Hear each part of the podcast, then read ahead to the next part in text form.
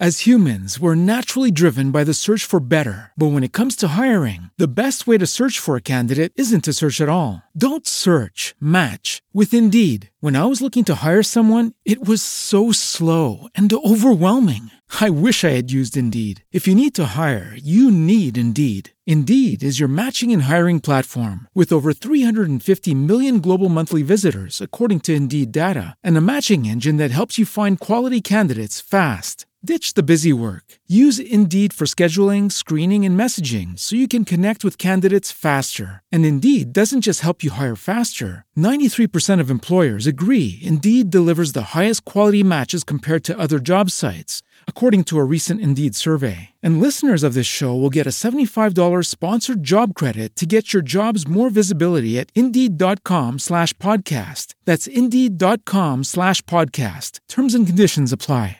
Dzień dobry. No dobrze, jaki jest właściwie format? O co tu chodzi? Czy powinien być wstęp? A jeśli tak, to na temat czy ogólny? Mm, myślę, że dzisiaj w sumie może być ogólny i z życia wzięty.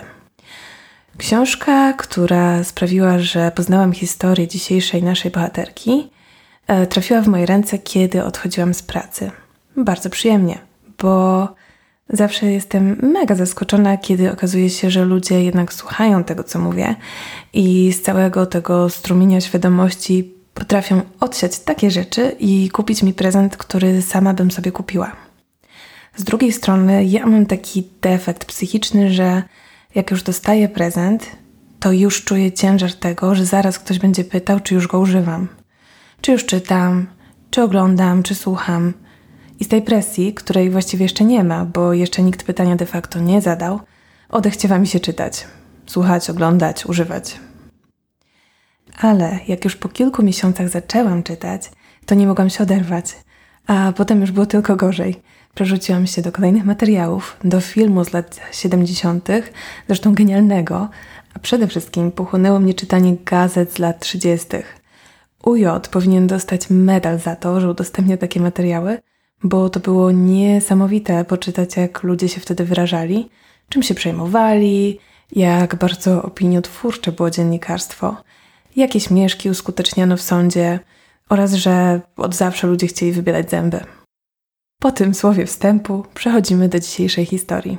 Staś ma 14 lat i o panie, słowa nie oddadzą tego, jak bardzo jest już tym wszystkim zmęczony. To był serio ciężki dzień. Niby są w willi w Brzuchowicach z ukochanymi pieskiem, siostrą, drugą siostrą, ojcem i panią. Kolejność nieprzypadkowa.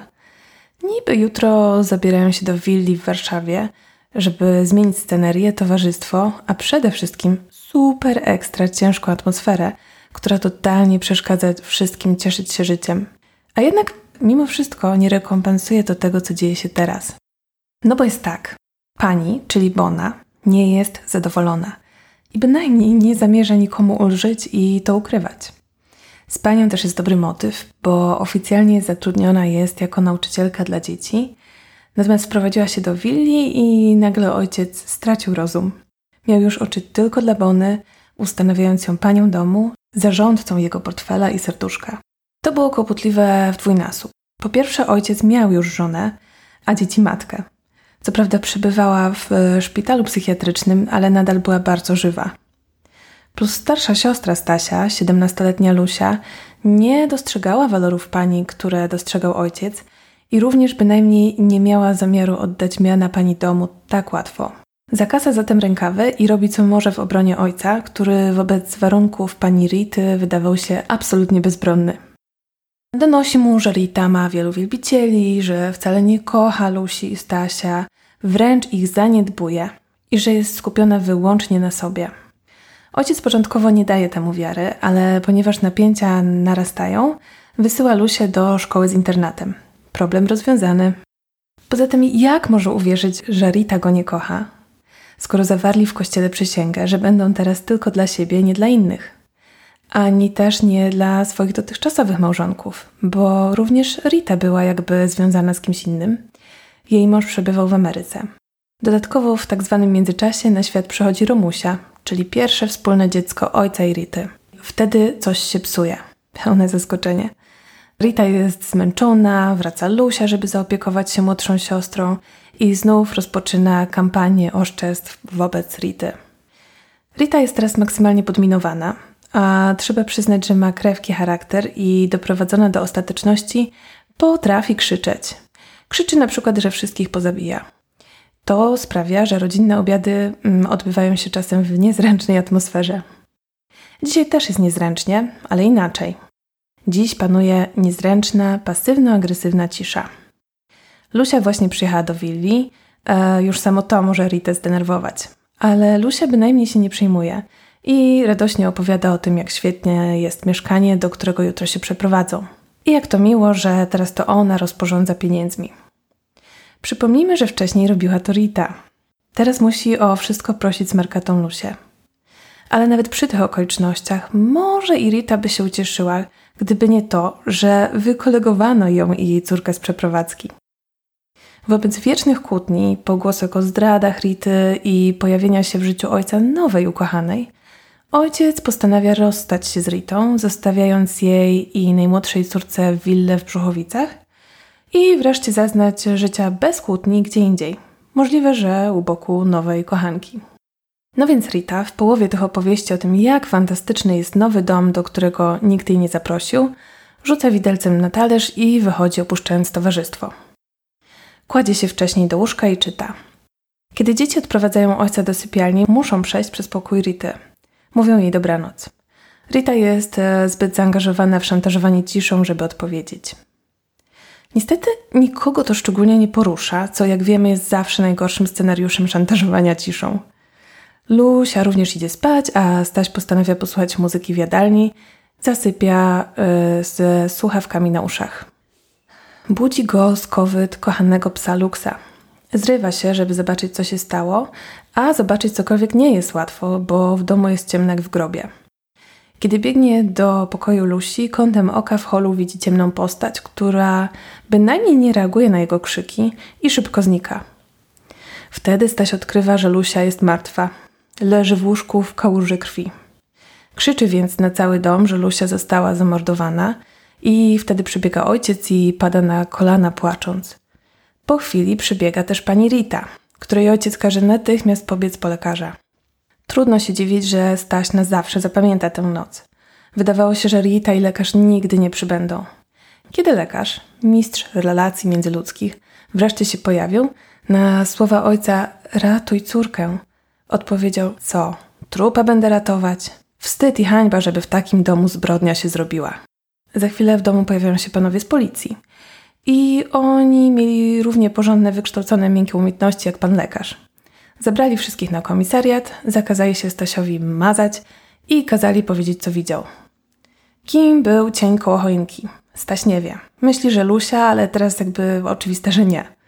Policjant wolałby, żeby wiedział. Staś zgodnie z prawdą mówi, że serio nie wie. Jak się bardzo skupi, to może widział kawałek kołnierza.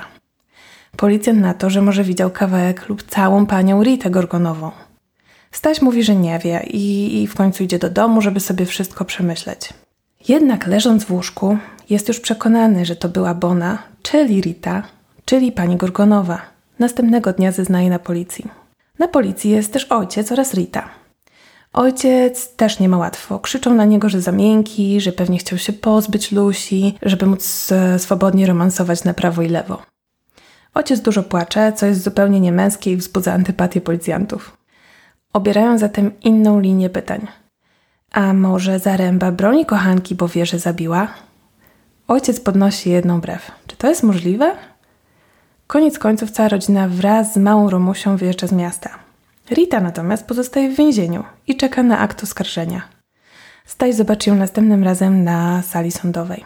W międzyczasie pogrzeb Lusi oraz sprawa Gorgonowej stają się wydarzeniem sezonu. Dosłownie. Wszyscy chcieli być na pogrzebie.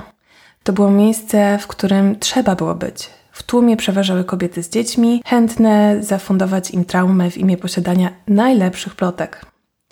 W tym czasie absolutnie nie wypada nie mieć zdania na temat Gorgonowej. Głupio byłoby też mieć mylne zdanie, na przykład, że jest niewinna.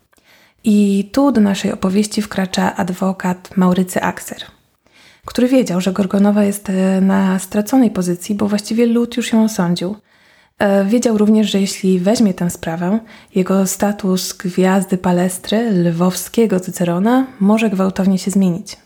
Chciał jednak zapewnić Ricie sprawiedliwy proces. Wiedział już, że sprawa będzie wyzwaniem, a poznanie Rity było niezwykle ciekawym wydarzeniem. Ciekawym nie znaczy przyjemnym. Na przesłuchaniu bynajmniej nie próbowała zdobyć sympatii lub użyć niewątpliwej urody, aby rozmiękczyć policjantów. Na pytanie odpowiada z wyższością, a ulubioną odpowiedzią było: A co mnie to obchodzi? Nie dało się jednak odmówić jej inteligencji. Na pytanie, czy potrzebuje adwokata, odpowiedziała, że nie, bo przecież jest niewinna. A skoro wszyscy tacy mądrzy, to proszę. Niech ktoś bezsprzecznie udowodni jej winę. No proszę. W końcu jednak zgodziła się pracować z Akserem, ale nie zgodziła się na wszystkie warunki. Kiedy Akser zobaczył, jak pierwszego dnia rozprawy wmaszerowuje na salę sądową w futrze, które sprawił jej zaręba, ojciec zamordowanej, wiedział, że samą postawą Rity sprawy na pewno nie wygrają. Oskarżona jeszcze na początku odpowiadała na pytania cicho i niepewnie, ale szybko się otrząsnęła.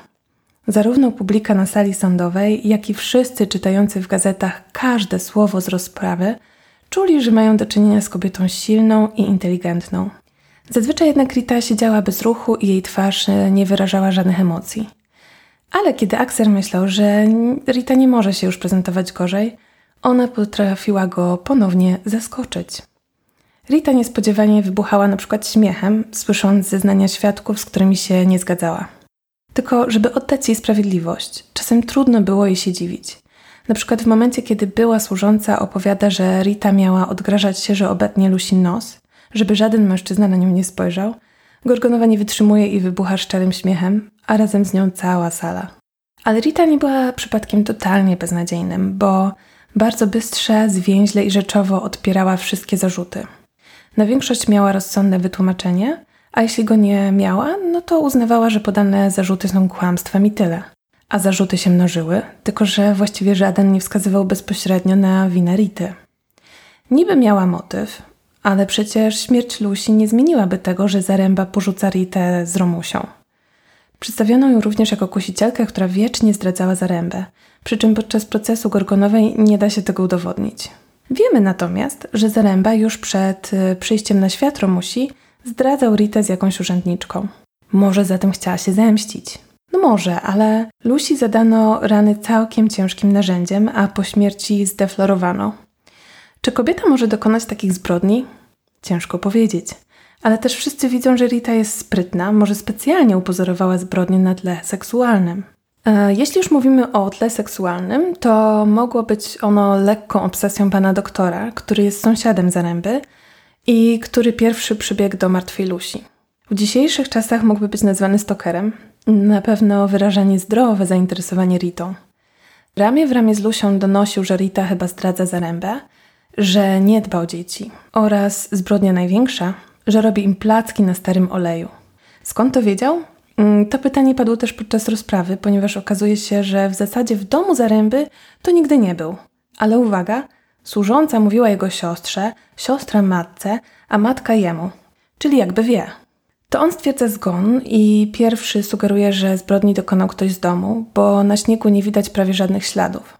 Cały przejęty zeznał, że widział ślady, ale jakby kobiece, czyli Rita, ta bezbożnica, zabiła i już. Rita mówi, że owszem, ślady były, może nawet jej, bo przecież biegła po niego, żeby pomógł. W którymś momencie między Ritą a doktorem wywiązuje się kłótnia o wspomnienia z tamtej nocy. W końcu Rita kwituje ironicznie: Pan zdaje się w ogóle ma dobrą pamięć. Na tym kończą się jego zeznania. Ważną sprawą jest wybita szyba. Ktoś ewidentnie wybił ją, żeby dostać się do domu i zostawił krew na kawałkach szkła. Czy to przypadek, że ręka Rity była zakrwawiona? Wszyscy teraz patrzą na Ritę, a ona mówi, że nie przypadek, bo to ona wybiła szybę, bo zatrzasnęły się drzwi, jak szła po wodę. Tą samą wodę, po którą wysłał ją lekarz i zaręba.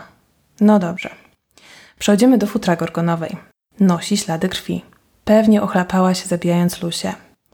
I tu Rita już zaczyna tracić cierpliwość. A może zachlapała się krwią z własnej ręki? No może. Sąd może zlecić badania krwi. W ogóle to przesłuchanie świadków zapewnia publiczności karuzelę emocji. Staś płacze na wspomnienie mamy, Zaręba płacze na wspomnienie córki. Nikt nie wie, czy Gorgonowa płacze, bo chowa twarz w rękach. Do tego Staś plącza się w zeznaniach. Niby widział Gorgonową koło choinki, ale tak na 100% pewny to nie jest. Tu włącza się Rita. Skoro Staś myślał, że to ona, to czemu krzyczał do postaci Lusiu? Nie wiadomo.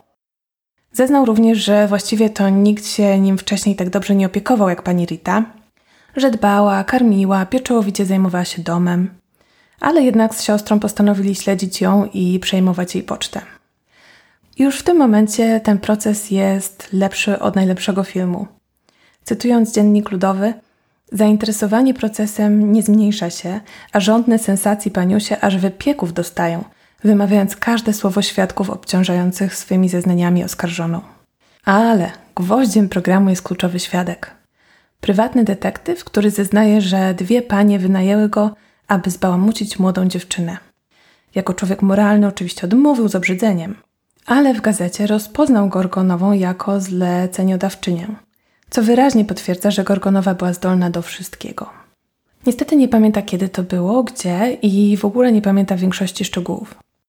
Nie pamięta też, że może należy wspomnieć, że wiele czasu spędził w szpitalu psychiatrycznym, o czym obrońca Axer bardzo uprzejmie mu przypomina, ostatecznie podważając wiarygodność świadka. Później okazuje się też, że kluczowy świadek ma inną definicję moralności od ogółu i był skazany za gwałty. Kolejny dzień procesu to przesłuchania ekspertów. Pierwszy biegły twierdzi, że na futrze gorgonowej znaleziono ślady grupy krwi Lusi. Drugi, przyciśnięty przez obronę, totalnie się plącze. Jagan, który znaleziono na terenie willi, raczej nie był narzędziem zbrodni i to był raczej mord na tle seksualnym. Morderca to mężczyzna. Kolejny biegły, chemik, przyznaje, że badanie grupy krwi z futra było niedokładne i właściwie niczego nie potwierdziło. Podważone są też zeznania Stasia, jakoby Gorgonowa hyt szybko przebrała koszulę z seledynowej na białą i tu już mistrzostwo. Obrońca powołuje malarza jako eksperta, który ma powiedzieć, czy w grobowej ciemności da się odróżnić biel od seledynowego. Po serii testów biegły orzekł, że nie non w życiu. Postanowiono też straumatyzować wszystkich ponownie i odegrać wydarzenia z tamtego wieczoru w willi. Ze Stasiem odtwarzającym mniej lub bardziej co wtedy robił, krzyczał, czuł i widział. Z Gorgonową grającą rolę mordercy. Niczego nie ustalono. Po tym dniu wszyscy są zdezorientowani. Wyobrażam sobie, że dziki tłum, który codziennie czeka z kamieniami w dłoniach, żeby ukamieniować Gorgonową, na chwilę zamiera z łapką w górze. Nadchodzi następny dzień procesu. Obecność to marzenie. Na czarnym rynku bilet kosztował 50 zł, czyli około 5 tysięcy obecnych złotych. Cytując dziennik ludowy, niektóre panie rządne sensacji używają protekcji, by je wpuszczono i czasem, o ile są przystojne, udaje im się. Zjawiają się zadowolone na sali. Okazuje się, że ponowne badanie nie pozostawia cienia wątpliwości. Krew na futrze gorgonowej to nie krew Lusi. I jeśli w tym momencie wydaje się Wam, że sprawa jest przesądzona, powiem tyle. Przysięgli obradują 19 minut. Wyrok winna. Karą za morderstwo jest kara śmierci. Kiedy Gorgonowa jedzie do więzienia, na ulicy trwa świętowanie. Rity już nic nie zdziwi. Kiedy w więzieniu rodzi córeczkę, Zaręba wypiera się dziewczynki. Tłumaczy pokrętnie, że nie wierzy, by mogła zajść z nim w ciążę, jednocześnie planując zabójstwo córki, więc jasne, że to nie jego. Rita pisze listy do kogo się da, czy zaopiekują się małą. Nikt nie odpowiada. W końcu Axel bierze sprawy w swoje ręce i skarży Zarębę o alimenty. Wygrywa, ale i tak alimentów nikt nigdy nie zobaczył. W ogóle Axer, czyli adwokat, wydaje się jedyną pozytywną postacią w życiu Rity. Kobieta ma 30 lat, a na moje przeżyła już kilka koszmarnych żyć. Rita, a raczej Emilia Margarita Ilić, urodziła się w 1901 roku w Cesarstwie Austro-Węgierskim. Ojciec zmarł jeszcze przed jej narodzinami, a matka oddała ją najpierw pod opiekę jej wujka, potem do sierocińca. Kiedy sierociniec zamknięto, 15-letnią Ritę oddano matce, której to było średnio na rękę, bo jakby miała już nową rodzinę. Wobec tego Rita szybko wyczuła klimat i kiedy mając 15 lat poznała Erwina, który stacjonował w okolicach wraz z wojskiem, ślub nie wydawał się złym pomysłem, bo wreszcie będzie gdzieś przynależeć. Z tego związku rodzi się mały Erwin Junior. Co prawda Erwin senior wraca na front, ale Rita ma gdzie mieszkać. Niby dobrze. Ale należy dodać, że zamieszkuje z teściami, którzy nie są fanami młodej Chorwatki i nie widzi im się opcja utrzymywania jej. Gorgonowa szuka pracy, chociaż nie jest łatwo, bo nie ma żadnego wykształcenia. I ma się różnych prac, opiekuje się synkiem i z wytęsknieniem wypatruje męża. Mąż wraca na chwilę, ale jest mocno dziwny. Jak zezna potem Rita, powiedział jej, że ma chorobę, która ograniczy ich miłość wyłącznie do sfery uczuciowej. Czyli w dwóch słowach miał syfilis. Ale obiecał, że to nic. Teraz pojedzie do Ameryki i jak już się wyleczy, to totalnie po nią wróci i będą super szczęśliwi. Póki co, znów zostawił Ritę z teściami, z którymi stosunki były coraz gorsze. Mało tego, w pewnym momencie teściowie wystawili jej walizki na bruk. Wcześniej teść groził jej nożem, więc w sumie nie bardzo oponowała. Co ważne, podczas procesu Erwin Gorgonow wysłał korespondencję, jaką prowadził z żoną. A w listach wysyłanych do Erwina poznajemy zupełnie inną Ritę. Bardzo kochającą męża i zakradającą się po nocach do okna teściów, bo serce jej pękało z tęsknoty za synem. Myślę, że już na tym etapie nic szczególnie nie mogło zaskoczyć Rity. Kiedy pracowała w cukierni, została zapoznana z Zarębą i jego sytuacją. Pilnie potrzebował bony dla dzieci. Rita, nie w ciemię bita, przeczuwała, że na nauce dzieci się nie skończy i Zaręba prędzej czy później zawita do jej sypialni. No ale w sumie mogło być gorzej. Zaręba był co prawda dużo, dużo starszy, ale wydawał się też opiekuńczy. Był bardzo bogaty, był gwiazdą architektury. Do tego wydawało się, że umie celebrować życie, bo wydawał nawet przyjęcia w willi. Rita wprowadziła się do Brzuchowic, a architekt szybko stracił dla niej głowę i przez długi czas traktował ją naprawdę bardzo dobrze. Rita natomiast nie była tak wyrachowana, jak myślimy. Wobec zerowego kontaktu ze strony Erwina musiała o siebie zadbać. Nadal bardzo go kochała, więc wysłała ostatni list, przepraszając swojego milczącego męża z syfilisem, że musi go zdradzić i zapewniała go o wiecznej miłości. Dalszą historię już znamy. Na ten moment Rita siedzi w więzieniu i wie, że niebawem będzie musiała oddać córkę do sierocińca. W międzyczasie Axer składa apelację. Mówi, że nie było żadnych dowodów, że Gorgonowa była zabójcą, były jedynie poszlaki. Że może ktoś inny tego dokonał, może ogrodnik zakochany w Lusi, a może Staś. Ze Stasiem trochę przesadził, ale wiedział, że musi zasiać ziarno niepewności za wszelką cenę. Drugi proces kończy się zmianą wyroku. Uznano, że zabiła w afekcie 8 lat więzienia. W tym czasie mała Ewa Gorgonowa trafia do sierocińca, do rodziny zastępczej i w końcu do szkoły z internatem. Kiedy jest już w tej szkole, postanawia poszukać matki. Bo matka wyszła z więzienia wcześniej, dokładnie 3 września 1939 roku, w wyniku grupowych amnestii więźniów. Dalsze losy Gorgonowej to historie, w których ciężko odróżnić plotki od prawdy. Kolejny raz usłyszymy o niej, kiedy zostanie oskarżona o kradzież w schronisku dla bezdomnych. Niektórzy twierdzą, że później wyszła całkiem dobrze za mąż i żyła dostatnio, aż niespodziewanie zniknęła w nocy. Możliwe też, że sąsiedzi zamordowali ją dla zysku. Jednak po Gorgonowej nie ma śladów w żadnych dokumentach.